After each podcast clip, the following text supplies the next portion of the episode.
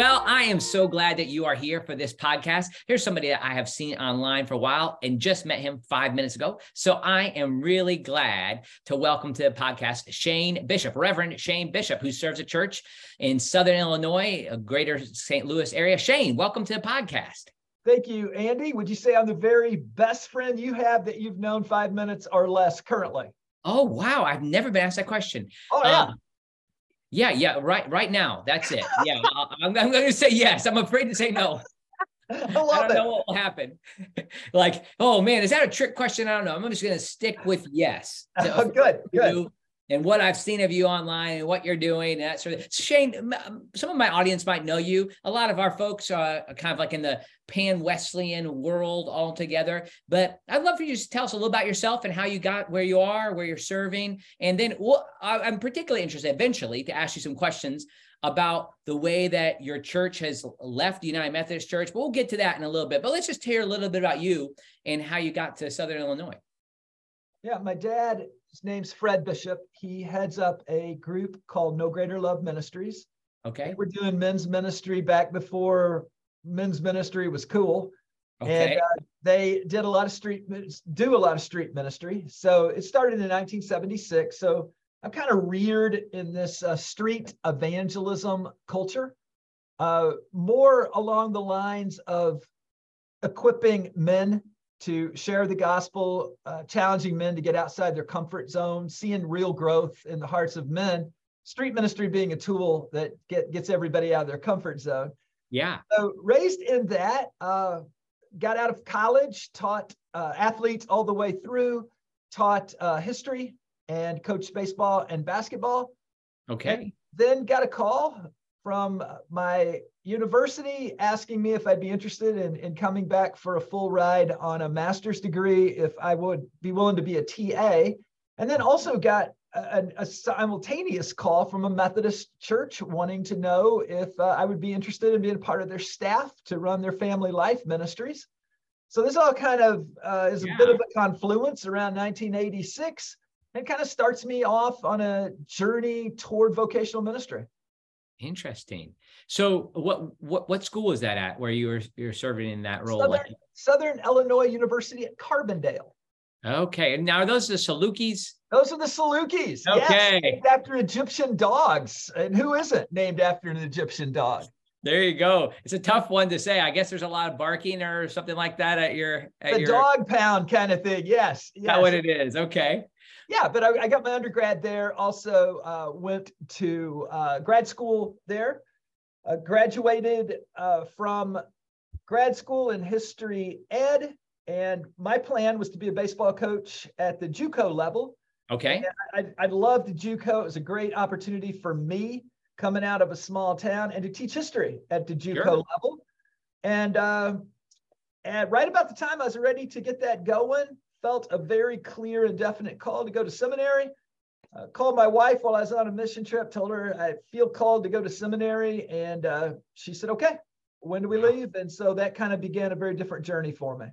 Gotcha. And so then you served in the um, conference, is it Southern Illinois Conference? What's the name of the conference where after you after seminary, I guess you went back to that conference, I presume. Yeah, I went to seminary at, at Emory University in Atlanta, Candler yeah. School of Theology. Served three years in a, a, small church there, two small churches in Manchester, Georgia.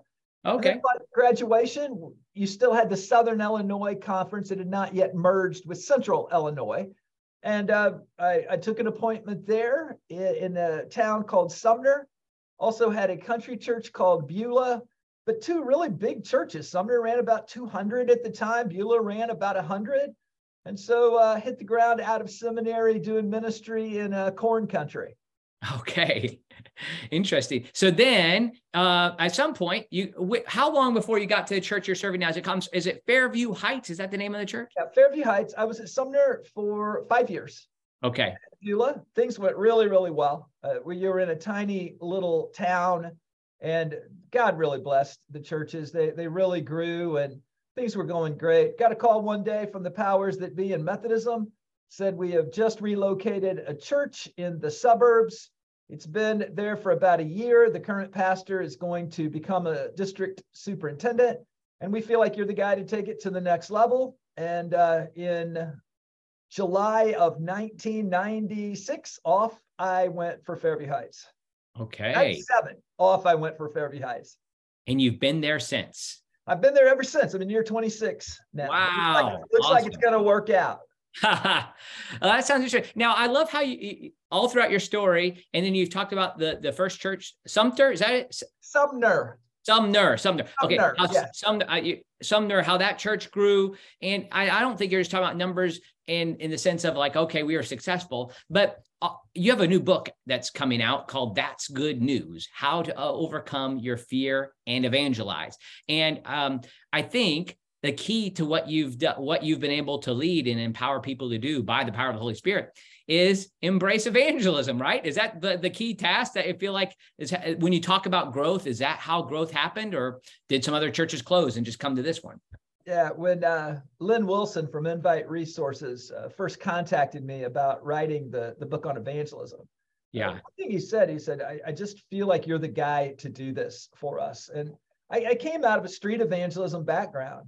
And so sharing the good news, believing the gospel is good news, yeah. and being able and equipped to share it has always been something I've brought to my churches. So, you know, I always say uh, evangelism 101, you invite someone to church, I'll tell them about Jesus once they get here.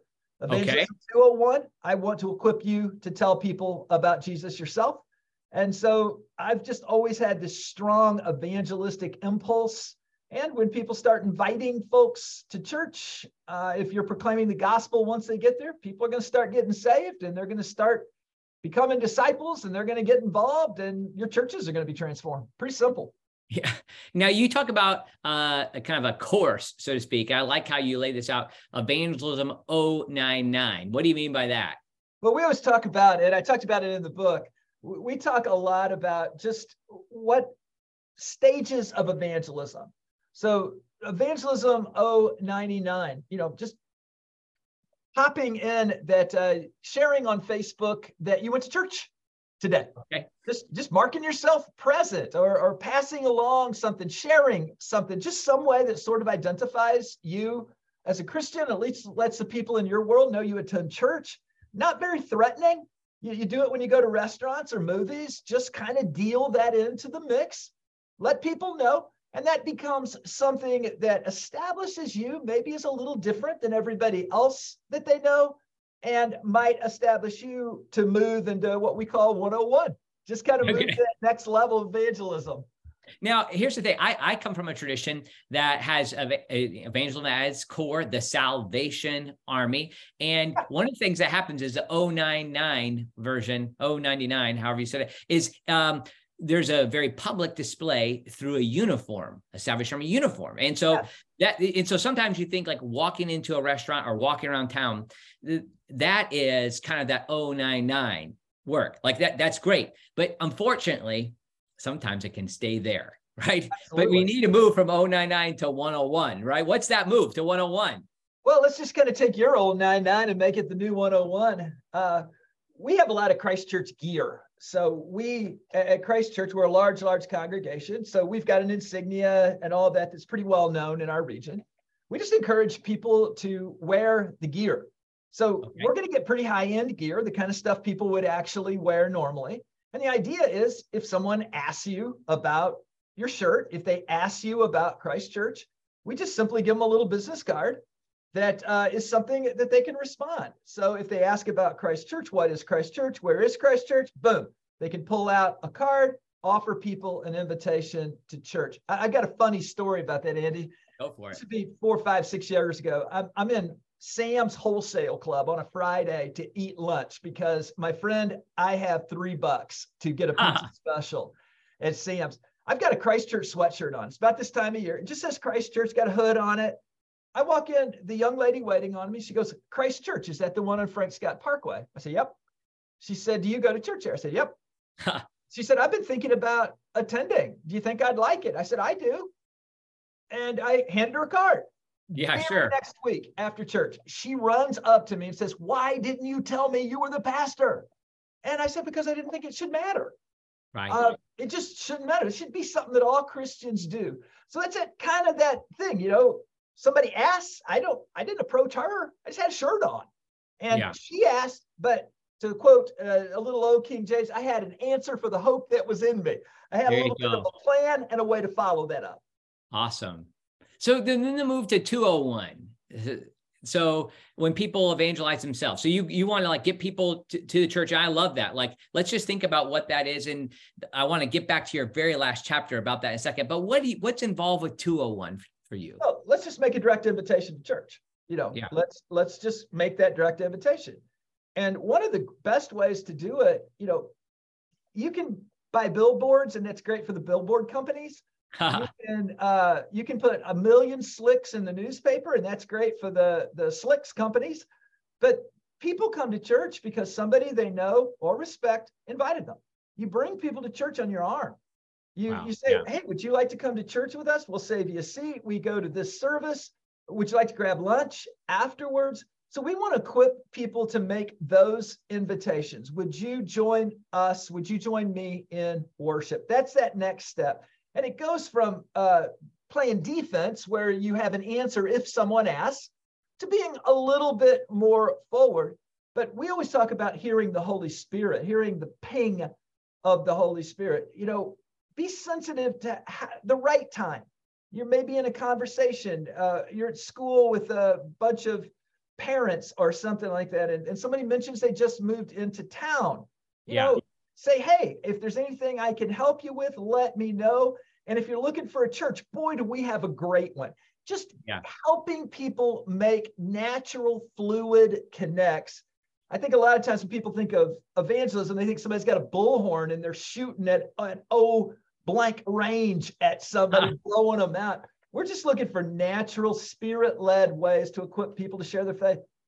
This is awesome. And, and one of the things that you're emphasizing then is like and some people will resist this getting people in the doors like oh well let's just like live it out where we are let's uh do these various things like let's let's not try to emphasize just like church attendance too much but you interestingly in the very last chapter i found it really interesting give uh, p- pastors or churches some guidelines, some like helpful tools to think about how they're prepared for it. And this is one of the things like you say, uh, are people ready to receive people who are coming to church? And then secondly, yeah. Like what what does that mean? Like how do how do we often miss the point there? Well, I think sometimes uh you know, first of all, if we're not excited about things nobody else is going to be. I mean, if you don't love your church, if you're not excited about your church, if you don't honestly believe that your church is going to be a blessing to somebody, you're not going to invite them. Yeah. If you don't honestly believe the gospel is good news, if you buy right. into this cultural lie of a narrative that Christians are haters and and and all we want to do is ruin everybody's party and ruin everybody's time if you buy into that narrative you're never going to share the gospel but yeah. we believe the gospel is good news and if it's good news you want to share it who doesn't want to share good news and i think yeah. part of it andy is just equipping people christians with what i'm going to call a biblical mentality the people in the new testament believed the gospel was good news they believed they had something to offer I believe our church has something to offer. I believe that uh, Jesus has a great deal to offer. But for two thirds of people, it's easier for them to invite someone to church than it is to share their faith. So let's just take baby steps. Let's start, invite somebody to church. I'll share Jesus with them once they get there. And then we have to look at our church. If we get a first time guest, yeah. Uh, then how's our welcoming? How's right. our greeting? How is our follow up? What does our facility look like? Are they feeling loved and appreciated? Do they know where the bathroom is? Do they know where to get a cup of coffee? It just brings up a lot of things that we ask ourselves. And yeah. then what is our follow up? What, what is our plan? How do we reach out to these people once they've identified themselves? Our mission is we exist to connect people to Jesus Christ. We don't exist to grow the church. But if we are effective at connecting people, we'll grow the church. So inviting people, evangelism also gives you a chance to evaluate, test your systems, and yeah, take sure. a look at are you honestly prepared to connect yeah. people with Jesus? A lot of churches aren't. Right. I think uh, one of the things interesting is when that happens, if you think about what is somebody who is coming, who you've invited, what is their experience? A lot of times that starts as soon as they, uh, I mean, probably before, what does your website look like? Right. Like, what does your website look like? They're going to check you out before you get there, before they get there. Probably then also, what does a parking lot look like? like? Like, what does it feel when somebody opens the door? I mean, that might be one of the hardest things for them to do, just even opening the door to walk into the church. So yes. you you say interesting enough that you need to get you that people should focus their resources on improving Sunday morning worship services. Some people would disagree with that. Some people say, no, we need to focus externally on um, right. On, on works of mercy in the community, or we need to do other, or, or missions or whatever. But you're saying focus your energy towards Sunday morning. Yeah, I really believe that is the catalyst. That's the bread and butter of everything the church yep. does. Wow. And even if deep in your heart you believe the church exists to do great good, and, yeah. and I'm, I'm just going to counter that narrative because the way I read the Great Commission, the church exists to connect people to Jesus Christ, not to do good. That being said, we're going to do all kinds of good. It's yeah, just sure. not the primary focus of the church. Our church is focused on having people have an experience, life changing, eternity changing experience with God through the life, death, and resurrection of Jesus Christ. And then we want to invite them into community of the church. And so for me, we make no apologies in inviting people to church. And the other, I think, Andy, of the of the really bad theories that I think have come down the turnpike in the last 10 years was this idea that evangelism is inviting the community to do good with us. Wow. Because churches do that all the time. It's not resulted in anyone coming to Jesus. It's not resulted in churches growing. It's not resulted in strengthening the kingdom. It's just expanding our humanitarian work. Right. Now, if you want to do that and add evangelism and invite people to church while they're helping, invite people to Jesus while they're helping, share your faith while they're helping, that could be a very effective one two punch. But humanitarian work in itself uh, it's not what we're called to do. Right. It's interesting. And I, and I come from an organization that ended up emphasizing the humanitarian side so much that you could say, okay, we're not going, and, and there's not one Salvation Army church that's larger than 300 people out of 1,200 in the United States. Now, some people will say that as a notch of pride. Like we're mm-hmm. not a church. We're not called to be well, but at the same time, they have congregations that take tithes, have pastors, marry, bury, all the that. So their evangelism isn't happening there. What happens is, well, we're going to be the church in our shelters. But here's a challenge. Now, this is me being a little critical. It's you could be critical of Methodists, I can be critical of Salvationists. There you go. So, so, this is like the uh the challenge is that the proclamation of gospel doesn't always happen. Like the right. the the description of Jesus's activity on our behalf and our opportunity to receive that by the power of the Holy Spirit and become a new people who are experiencing his best for our life, all of that, you know, it gets focused a lot of times, and I'll say most of the time, on those works of mercy, those works of service, which are wonderful. But instead, instead of saying, like, well, in the context of our congregations, this is where people come to a relationship with Jesus, and this is where they're discipled. It doesn't just stop with the evangelism there. Of course, it's like this continual journey that comes. So I see that, like, I just want to affirm that as a group that um, maybe gave up some of the evangelistic mandate for the good of serving the world. Andy, I've done a gazillion consultations and church growth stuff. And here's how the conversations always go. I'll say to somebody, tell me what you're excited about concerning your church. And they'll always tell me about all the good they're doing. Wow. And, and they're always doing all kinds of good. And then I'll say, How's your church doing? And their countenance falls and they go, We're dying. Wow. So a lot of churches are just doing good to death. Wow. They're doing good to death. And unless we figure out how to put the Jesus piece back in, I'm not saying do less good. I'm just right. saying we need to include straight up evangelism and we need to embrace that evangelistic message again. Otherwise, all of our churches are in a death march. Wow. Okay, this I think that's a good transition. I was planning to talk about this in reverse order, but I love how the Spirit led us to talk about evangelism at this point because that's probably my guess at the heart of well the nature of why your church maybe uh, um, is left the United Methodist Church. But let me just let's talk about the, the growth of your church. So, if with these principles, with this emphasis, like your church has grown. Am I correct? Yeah, when when I was when I first came here, the church ran about 200 a week in okay. one service. Uh, before the pandemic hit, we were running about 2,200 a week in uh, five worship services with three campuses. So we, whatever God did here, God took what He had and we increased tenfold. Okay, praise the Lord. So. Th- that's a part of now let me let me before we even get to foundry network which i want to talk about um, tell me about how that interacts with a denomination being a large church a growing church in a denomination it seems like that's not always the trend is for denominational churches to to grow to, to such numbers so tell me about that in your interaction with the united methodist church well there certainly within the united methodist church when we were still in the denomination, there certainly were some growing churches.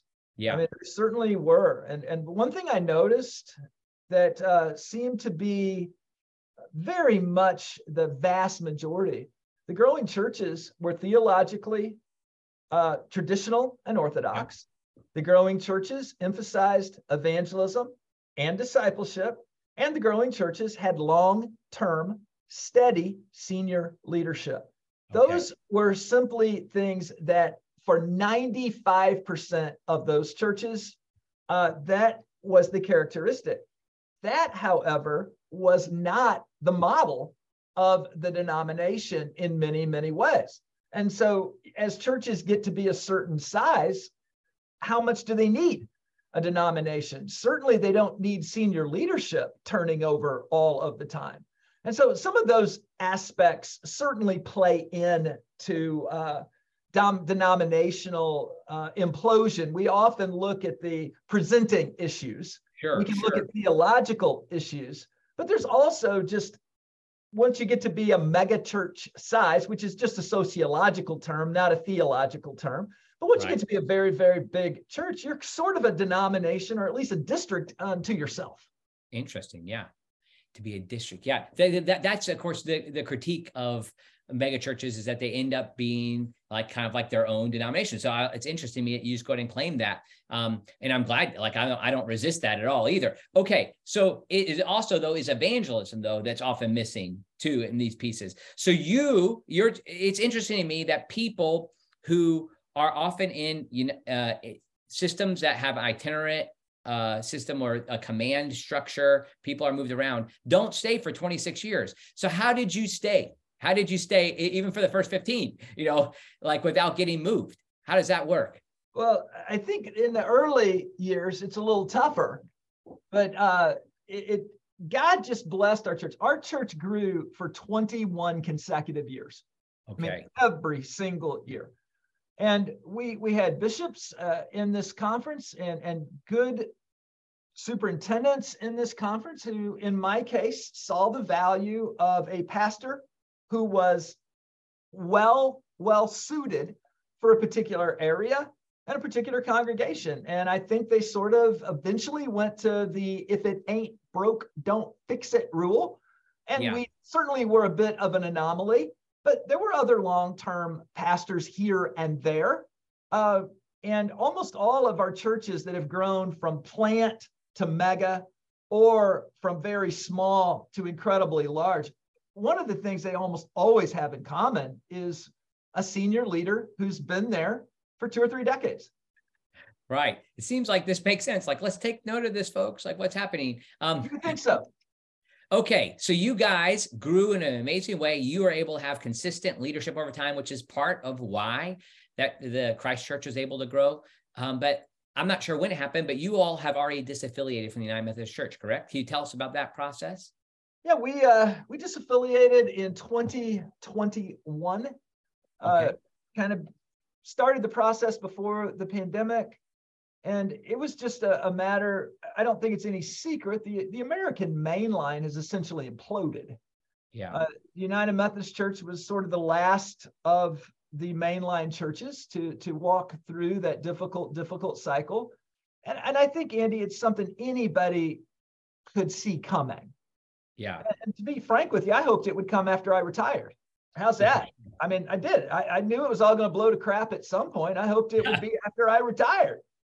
And when we saw how things were going down, when we lived through, we had General Conference uh, that dealt only with human sexuality. The Worldwide Methodist meeting was in St. Louis, so 15 minutes from us.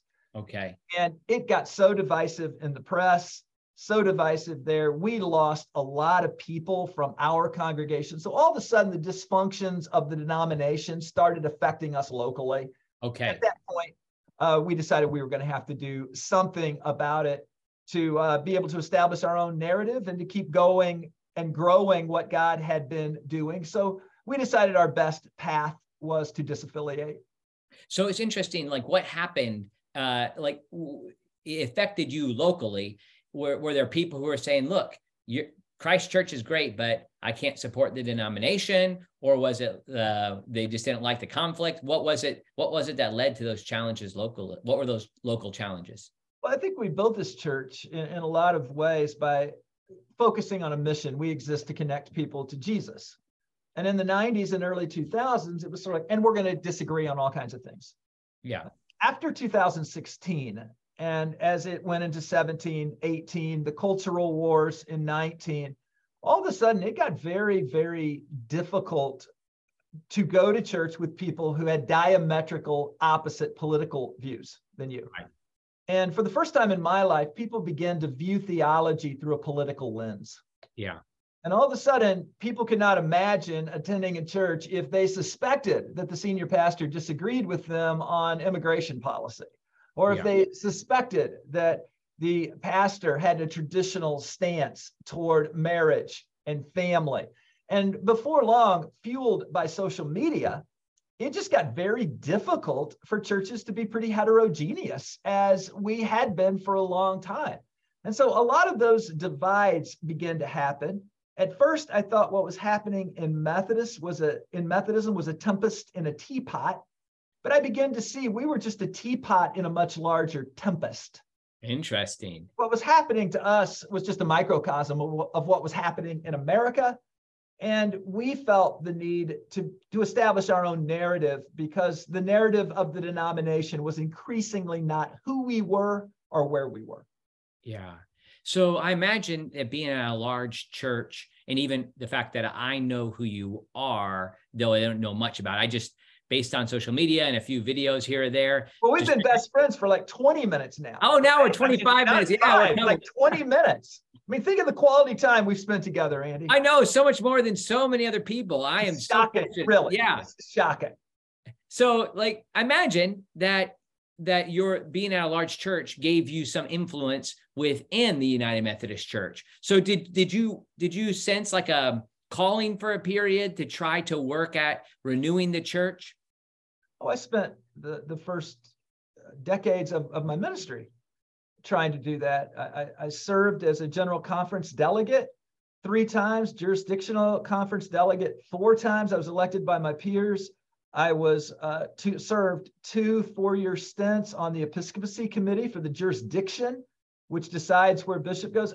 I did everything I could to try to have a voice, but it became clear after a while that where I was and where I am is I'm a traditional Bible believing Wesleyan Christian, but I'm yeah. not in a bad mood about it.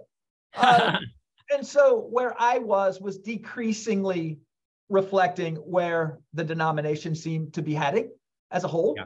And yeah. it it was as I played it forward to a logical extreme, uh, it felt like it was time to lead in another direction. Yeah, I mean, we've talked about some of this with some of our past guests.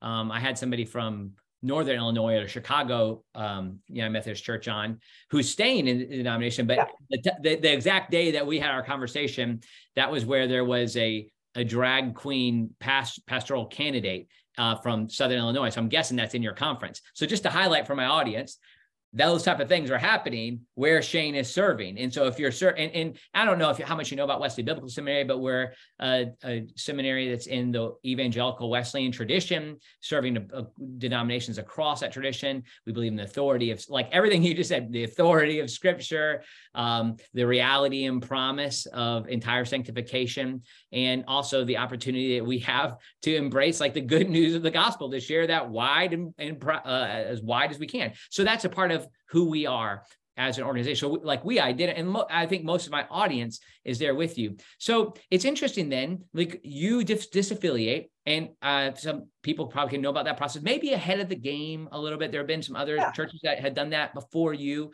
but you're in this process now. So then you have to figure out what you want to do. What, what were your options when you disaffiliated of what you would do? Like go to another denomination. Tell, tell me about those. Well, clearly, it's one thing to decide you're going to leave Egypt, and it's something else entirely to figure out which direction the promised land might be. Yeah. I, I formed a, uh, uh, some of our best and brightest folks at Christ Church. I, I formed a, uh, uh just a, a pastoral group early in this process. I said, I don't want to be a part of this. I just want you to be a task force. I want you to look at the denomination. You know our church. I want you to study this stuff and I want you to come back with recommendations. Okay. So they came back to me. And the reality was, I mean, this is going to be overstated a little bit, but the reality was they said, we can't stay in this denomination. Uh, we would love for you to be our pastor, but we're not going to stay. Okay. And so I had already reached, my wife and I, Melissa, we had already reached a conclusion after 2019 that we couldn't stay. Okay. So we separately reached a decision. And that's one thing I, I really believe is true. I, I, don't think pastors and churches are one and the same. I, I think right. that pastors have one decision to make, and I think churches have a decision to make. And then they have to ask, uh, is our path together or, or not? But we went through a lengthy period of discernment, which was extended because of COVID. Yeah. But uh, the recommendation didn't come to me. In fact, I think in some ways, some of the folks on the inside here would probably say I was one of I was among the last to come around. Interesting. Because I've just been a United Methodist my, my whole life. They've treated me very, very well. I have yeah. dear friends. Uh, I care about the denomination, but uh, in our case, our path lied in a different direction. So then once people hear you getting out, you get calls from various and sundry denominations, you know. Want to join the Salvation Army? Yeah, yeah exactly. We got a lot of those. So we took a look at the options that were available out there and frankly decided that none of them fit us terribly well. But we didn't want to be a standalone independent churches. We see that as having too many Achilles heels to it. Okay. And so we didn't want to be a standalone independent church. So I got on the phone, began to talk to other pastors who were out or getting out, who were in similar sized churches. And we all got together uh, in the Georgia mountains. And five of us got together and said, Hey, what is it we need? We're going to leave. That's already decided. But what is it we need for our size of church where we stand theologically? What do we need in terms of a tribe, and accountability. What is it we really, really need to further our missions? And what can we do together? And so the Foundry Network grew out of that. Okay.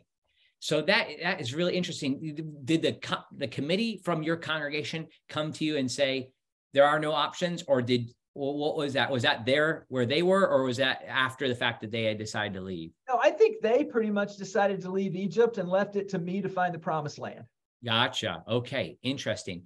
Okay. With uh, obviously there's several denominations, so you're not picking on any one of them here. Obviously, the Global Methodist Church just started in 2022, right. so they weren't around then. Um, what was it about the denominations that just didn't wasn't a, uh, your promised land? Yeah, well, one thing I, I want to say very clearly, I was a part of WCA. I was on their global council from almost their inception Okay. Uh, served on it for years, was a keynote speaker at many of the events. And I do want to say this as WCA has become essentially become the global Methodist church. Andy, some of the finest Christian people I've ever met are part of the Global Methodist Church. And yeah. I can't tell you how much respect I have for them. I know their hearts. And I believe for the vast majority of churches that are leaving the United Methodist Church, particularly small churches who might have trouble attracting a pastor or pastors who might have trouble finding a congregation on the open market. Uh, I believe that Global Methodist is the right move for the vast majority of those churches.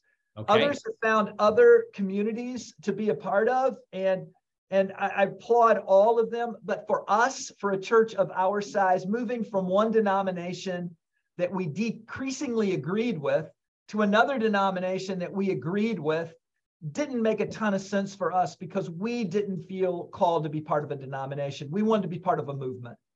Okay, interesting. So that's what you feel like Foundry is. The Foundry Network is a movement. Uh, tell tell me about what I mean. You described it a little bit. The five people got together in the Georgia mountains, and but what is it that they have a denomination is a kind of a, a, a category that's unique. It hasn't always existed. Correct. I mean, some people you say denomination, it means a difference in coins. You know, like what, what does it mean? Like a denomination, nevertheless, like there is something that a denomination supplies Absolutely. to a local church, a connectionalism, accountability. Um, but like your your church and this group of pastors are choosing to move away from that. So I'm I'm curious of, of the reasons for that. The one is if you look at historically, if you look at why denominations formed, they formed so that like-minded Christians could put aside the things that other Christians argue about and fuss yeah. about and focus on evangelism. Uh, that was it. And in a sense, modern denominationalism is a train wreck wow. because all they do is fight and fuss. And what we should do is say, we are the people who agree on mm. these things. So now let's go tell people about Jesus and let's make disciples. Let's let's go to Judea and Samaria and the uttermost parts of the earth. A, a denomination should be a springboard. I hope Global Methodist is, is, is able to do that. However, for some churches and very, very large churches, uh, being a part of a denomination costs hundreds of thousands of dollars a year out of our budgets. They're called apportionments in Methodism. And you have to ask yourself as a congregation, where, as a steward of our resources, where can those dollars be best used? And in our case, uh, our leadership said locally. Mm. We can best use those hundreds of thousands of dollars that would normally go to apportionments. We can best use those for local things. And so that was a part of it, but we still felt we needed a tribe. We still felt we needed accountability. We still felt that we needed a connection among churches and pastors. We thought we could get those things in a network and not have to pay a cent for them. Not sure it's a network. There's no there's no fees or anything is involved with it like in that way. But there is like, is there a you've said you're a a Wesleyan, Bible believing, even I forget all the terms you use. Okay, but nevertheless, like I'm with you, whatever all those terms are. Um, is are those principles uh theological like foundations that unite you? Like are that, that you're in like a kind of like, for lack of a better word, evangelical uh, uh group? Yeah, Andy, just let me do an old dude thing and put some glasses on. Oh, there you go. to, to be a part of the Foundry, we're a, we're a network of large churches, so we make no apologies for that. We're a network. What's a large church? Uh, we're saying a reach of at least 750. Like so 750 on a Sunday morning. Gotcha. Yeah, or however people, you know, boy, statistics have never met less, have they? Mm-hmm. Uh, but we're just saying if you feel like you're a large church and you reach about 750 people a week, uh, that's kind of our minimum. Okay. But yeah, we, to join the network, to apply for the network, we have some things. For example, we believe that Jesus is the way, the truth, and the life. We believe the Bible is the inspired word of God. We strive for ministry that's full of grace and truth. Our priority is the advancement of the kingdom of Christ. And, and we've just got things that we believe. So if you don't believe these, that's fine, but you're not going to be part of our network. That's okay. what denominations used to be. Yeah, sure. You don't believe these things, that's fine, but you're not going to be part of our denomination. So we want churches who are of a critical mass that we understand that do ministry in an ecclesiastical economy of similar churches that because large churches have different issues than smaller churches and yeah. we can help each other through those but we also are going to make some very clear stands about where we are if a church wants to be in, they need to be in agreement with that. And if they say they're in agreement and they end up not being in agreement, we'll just toss them out. Okay. And so there's obviously like a board, like uh, various pastors will vote to have uh, other churches join, like the. We've got the the original uh, folks that were in it right now. We're kind of keeping the gate. We'll see. You know, this plane is somewhat being constructed as we go. but the reality is there are no apportionments. We own no property. We do not ordain. Uh, individual churches are free to ordain. So we're not in any way, shape, or form a denomination, and we don't wish to be. So that is one of the things that we're just putting out there. If you are looking for a denomination, we're not it. Okay. You know, to quote Dylan, it ain't me, babe. So it, that's not us. But gotcha. if you're looking for a network, if you're a standalone large church, uh, we might be something that uh, would be a blessing to you. And if we are, that's great. And if not, we're not looking to get big. Interesting. oh, yeah. started, if the five of us were all that we had, that'd be fine. I, I'm not I mean, any you're not trying to grow a movement. You're a movement in yourself. Like these five churches uh, are already a movement. Okay, let me ask you this. I'm going to push you a little bit. Like you, you had a statement saying ministry full of grace in truth. Do you explicitly talk about marriage in those in the statements too? Like or, number nine, we okay. affirm that marriage and sexual intimacy are good gifts from God in keeping with the teachings of Scripture historically and throughout the Church Universal, we believe that marriage is the uniting of one man and one woman in a single exclusive union. We believe that God intends faithfulness in marriage and celibacy in singleness. That seems clear. That seems pretty clear to me. That's yeah, good. No apologies for it. Yeah. Yeah, I love it. I love it. So th- it's interesting too. You know, you talk about not ordaining so that uh, and this is kind of like a maybe a lot of people's first look or opportunity to even know how large churches, mega churches work. And I like how you just define the fact that it's a sociological term. I'm sure you would be happy if the word megachurch didn't exist anymore. Is that term? It's so frustrating, probably. It's it's become, you know, it's like evangelical. It's just the way the enemy works. You take a word everybody knows, no one's sure what it means. Right. And you fill it full of negative connotations and you politicize it. Right. I, am not giving away evangelical and I'm not giving away megachurch. Megachurch just means you reach 2,000 people a week. That's right. Sociological term, nothing to get excited about. So in in in mega churches, then ordination normally happens in a congregational way. So it's a mm-hmm. congregational system. And is that what the foundry will do? Is that you'll have elders of some kind, maybe you don't call them that, who come together and they affirm somebody's calling to ministry. As somebody in theological education, I'm just curious how this works. Like, do you do you expect a seminary degree? Maybe maybe even your local church. Maybe foundry doesn't define what that is, but I'm I'm curious about that. No, Foundry is not going to define what that is. That'll be up to individual churches. Okay. But in our case, we have very, very stringent guidelines. You can be licensed or you can go on an ordination track. We we fully expect a college degree. We fully expect a seminary degree. We fully expect that there will be psychologicals and all of those kind of things. So our vision is not to relax the stringent standards to enter ordination. Our our focus is to just allow people going to ministry, called to ministry, to be able to use their gifts as God leads them and not have somebody tell them what church they have to go to and yeah. all of those kind of things. So, yeah, we have clear guidelines that are nearly identical to the guidelines we had when we were United Methodist. Interesting. So, so you'll what what seminaries are you using? And let me just say, if you want to talk to, about Wesley Biblical Seminary, we'd be glad to be in that conversation. We would be happy to hear more about Wesley Biblical Seminary. Uh, you know, we've got people right now. I've got two of my staff. Uh, one person just finished a doctorate at Asbury. Yeah. Uh, one person just finished an MDiv at Asbury. I've got a lot of friends who I respect very much. Uh, like David Watson, who's at UTS, but there are a lot of really good seminaries around.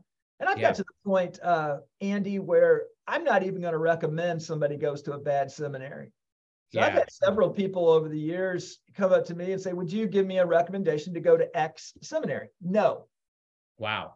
Why? You won't write a reference terrible seminary. I think you're going to wow. come out of there de-Christianized. So no, I will not give you a recommendation to go to that seminary. So we would love to hear, you know, send me some stuff. We can yeah, talk yeah. about it later now that we're new best friends. Absolutely. we're always looking for great seminaries in our tradition to present the gospel of, of Jesus Christ as we understand it. I think uh, some people might be listening. They might hear it uh, like, since we've just been 35, 40 minute best friends, like I can't help yeah, right, it, like, right. out Barbecuing, there. that kind of thing. High school. Yeah, yeah. absolutely. But uh, maybe the fear is not fear. That's not the right word. Like suspicions. Oh, well, okay. Now they're kind of, they're congregational. They're not denominational. It just sounds like they're just becoming um, a, a, like more like a Baptist church or like use any seminary or not, not even have people go through any form of higher education. Like certainly um, the higher education has been a problem within the church at times. So unless it's not d- done well, it can be very problematic. So I, I, understand some of the concerns there, but we one of the it's exciting moment for us. You know, I'll give you a little bit of WBS's story we for some reason in 1980s weren't allowed to be a part of the the university senate did not approve us so we have not trained united method pastors instead people come for us two years then go to an approved seminary we've been able to have doctor of ministry students for years but unfortunately we haven't been able to serve the united methodist church uh, brian collier you know your your friend who's um the part orchard. of the network here he is in mississippi you know couldn't have come to WBS, like right. and, and been ordained. But now, uh, in, in, the meantime, we've served every other kind of evangelical Wesleyan holiness denomination. We're growing. We have more than 300 students right now. We're incredibly diverse. We're awesome. fiercely orthodox and biblically centered. And at the same time, now there's this moment. Now there's kind of clear opening where you don't have the denominational restrictions and there's the emerging global methodist church growing small denominations so this is an exciting moment for us at Wesley Biblical. And I think your movement, and I'm not saying it's yours, Shane, the Foundry Network also represents something exciting. That's why I wanted to have, a, have you on the podcast, is because uh, and it doesn't even, I don't, I don't even love referring to as Wesleyan Christianity. Like it's Christianity that comes from this evangelical tradition of John Wesley. That version of Christianity has a lot to say to the world. And I love the emphasis that you have on evangelism and church growth. And I think this is an exciting day. I mean, tell me about like how you feel about this movement that stems from Wesley at in 2023. Well, one of the things that just really strikes me is that, you know, John Wesley launched a movement. Yeah.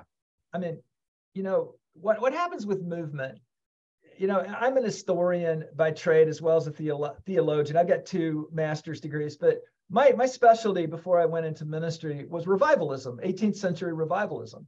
The Great Revival that started in Kentucky and Tennessee was just a movement. It, it came after the Great Awakening. It was that second Great Awakening, and it was just a movement of God that happened in camp meetings, and and this movement begins to swell. Well, what the Methodists were brilliant at is they they built plumbing for the movement. And they started hospitals and they started schools and they started colleges and they they planted churches. They, they built plumbing. Well what's happened over the years is the water's dried up and now you're spending all your time maintaining the pipes. Yeah. And and that is kind of where it's at. For me the foundry network gives us an opportunity to do some new things with vital growing churches who are passionate about evangelism and discipleship so you've got these like minded Christians who are filled with the Holy Spirit, who believe our future is bright and just want to reach people for Jesus. And so if the Foundry Network can help us all do that, it'll be a blessing. And if it doesn't, good riddance to it. Who cares? all we yeah. want to do is uh, lean into what the Holy Spirit's doing and be the church in our times and in the decades to come. That's our vision. Amen. I love it. I, I, think it's an exciting moment, exciting moment for various groups to be able to shed some of the challenges that come from institutionalism.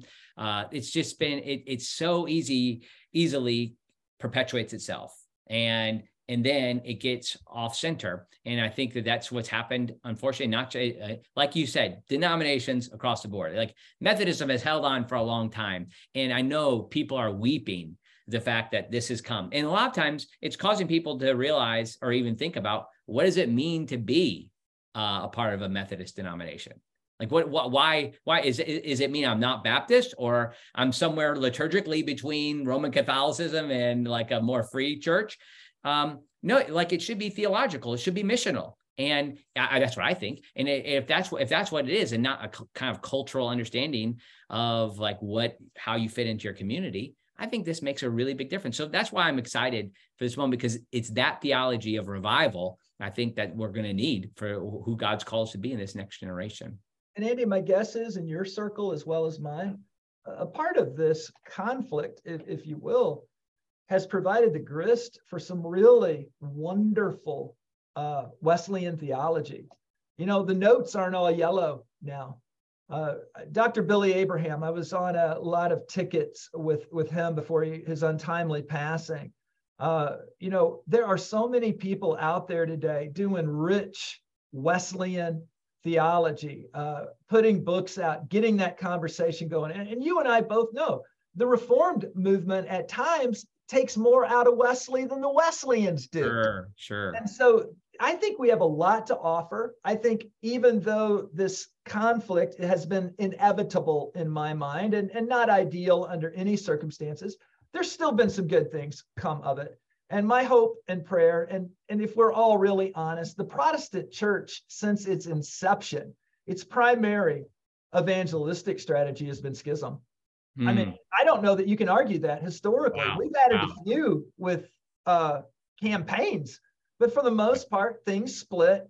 They grow when they do, mm-hmm. and, uh, and and then it bogs down again. I feel like we're going to be in one of those electric moments for the next decade or two, where we could see some great kingdom good and maybe even say to ourselves for such a time as this amen oh what a good what a good word um, I'm claiming that one myself. And I, I, feel like that's what we're, that's where we are. It's interesting. Our growth at WBS. Um, we've had four semesters straight of, of record attendance, uh, enrollment and credits purchased. And so like that, that fits in that with, with that idea as, as people are seeking theological training in the midst of this. Um, I think like it's the Orthodox schools that are ready for that revival that'll be ready to step up to do it. Okay. I could go on for a long time, but I I asked only for so much time for you. But I do need to ask my question. Uh, our my podcast is called More to the Story, and that has a theological meaning too behind it. That there's more than just getting saved. There's the holy life, but nevertheless, there's probably more to the story of Shane Bishop. What do you know? Is there something you don't get to talk about very much, Shane? Well, one of the things that uh, I've been doing in recent years is, is writing.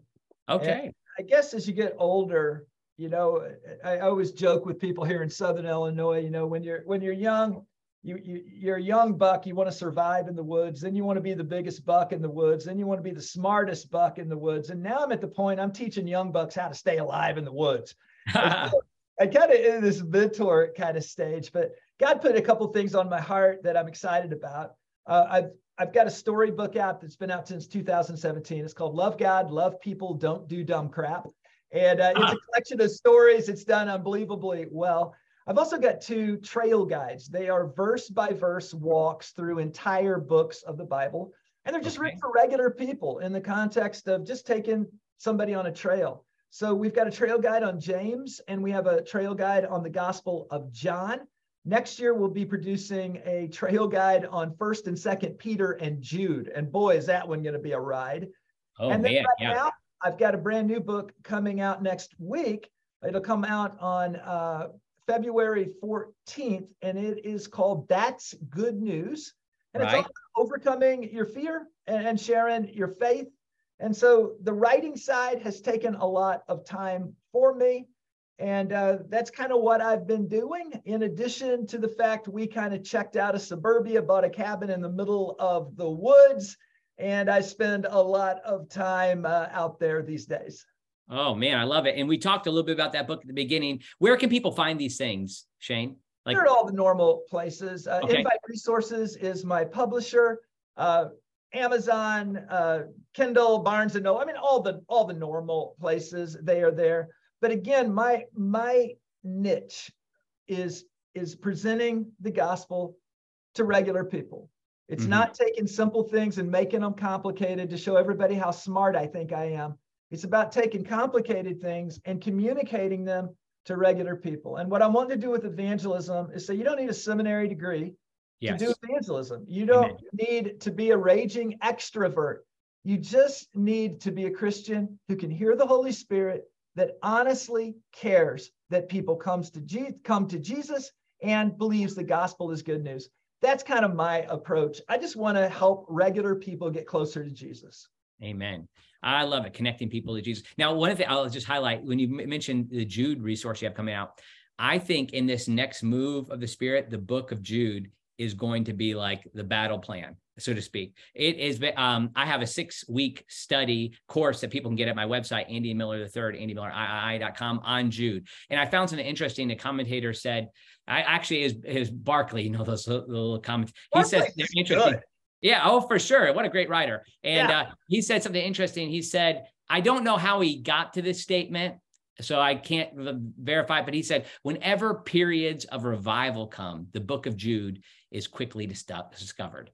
Um, it deals with sin and it deals with uh, sexual sin in a clear way, but off, also offers the gospel with hope and gentleness and connected to the apostolic tradition, the faith once for all delivered to saints. So I love hearing that you're doing that. I, I, I find it interesting. So many people are starting to emphasize the book of Jude. What a blessing. And second Peter, of course, they have similar material. Well, you look at some of the material like James, like uh, like Jude. I mean, some of this stuff just barely gets in the New Testament. Right. And I'm convinced that part of the reason I believe that the Holy Spirit inspired the canon, but I believe that there were pieces that the church fathers at the time didn't feel were unbelievably appropriate then that God made sure got in the canon because we need them now. Amen. Amen. Books like Jude and James fall into that category. Sure. I feel like that that the time for Jude is still coming. And I do believe that uh, it's got some powerful things to say to a counter cultural church, which is what we are now. Yeah, absolutely. And you know, you think about some of those other things that got included in the canon. Um, the 19th century needed Philemon. Yeah. You know, and so 18th and 19th century. So who knows what, what God has in store for us? But we're thankful for his revealed word, which is so clear. Absolutely. Shane, thank you so much for your time. It's such a blessing to meet you. My my best friend now of 50 minutes. Yeah, um, right. It's like I'm been a whole forward. hour. Yeah. I spent more time with you than I have aggregately with some of my relatives over the last 30 years. Well, that's uh, a, a uh, similar comparisons made for me. well, thanks for your time, Shane. God bless you. We'll look forward to meeting you face to face sometime. Blessings. Looking forward to hearing more about your seminary and blessings upon your good work. Let's just pray that God uses the likes of us to launch a movement of the Holy Spirit in our time. Why don't you just say that prayer? I live for that. Say, close us out with that prayer. Almighty God, we thank you so much for all you've done, for what you're doing, but we're really excited about what you have yet to do. Yes. So we pray right now that you would use us to launch a Holy Spirit movement in our time. Mm-hmm. Thank you, dear God, for who you are. Thank you that you've given us everything we need to do anything you'd ever ask us to do. And we can't wait to see what wonderful things lie ahead in this age as we proclaim the name of Jesus. And we pray it in his strong name. Amen. Amen.